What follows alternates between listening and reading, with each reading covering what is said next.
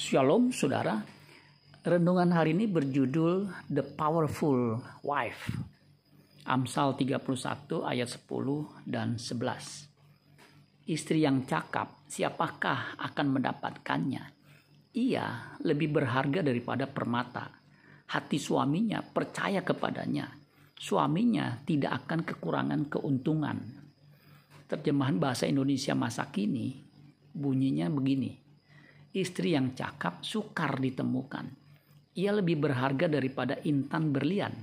Suaminya tak akan kekurangan apa-apa karena menaruh kepercayaan kepadanya. Istri yang cakap sukar ditemukan atau sangat langka. Mengapa istri yang cakap itu sedikit sekali?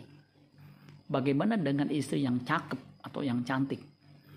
Wanita yang cantik relatif lebih banyak ketimbang wanita yang cakap kata cakap itu berasal dari bahasa Ibrani kail yang berarti strength. Strength itu kekuatan, might kekuatan juga, efisiensi tepat guna, wealth kekayaan, army tentara, ability kemampuan, virtues berbudi luhur.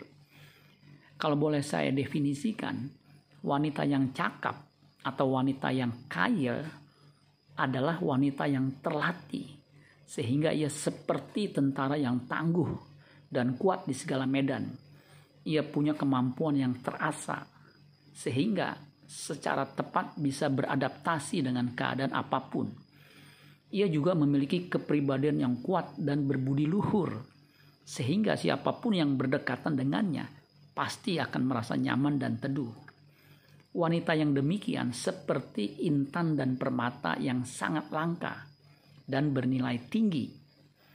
Memiliki wanita yang berkualifikasi demikian sama dengan memiliki kekayaan besar. Pria yang menjadi suaminya dapat dipastikan adalah pria yang paling beruntung. Bagaimana bisa menjadi wanita yang hebat dan luar biasa seperti itu? Memerlukan kerja keras dan pergumulan yang panjang untuk memiliki kualifikasi istri yang cakap seperti yang digambarkan penulis Amsal ini. Sesungguhnya orang percaya adalah mempelai Kristus yang harus memiliki kualifikasi ini. Itulah sebabnya kita harus mengerjakan keselamatan dengan takut dan gentar agar memiliki pikiran dan perasaan seperti yang dikehendakinya Tuhan memberi kita kesempatan seumur hidup untuk menjadi mempelainya yang akan disambutnya di dalam kerajaan kekalnya. Amin buat firman Tuhan. Tuhan Yesus memberkati. Sola Gracia.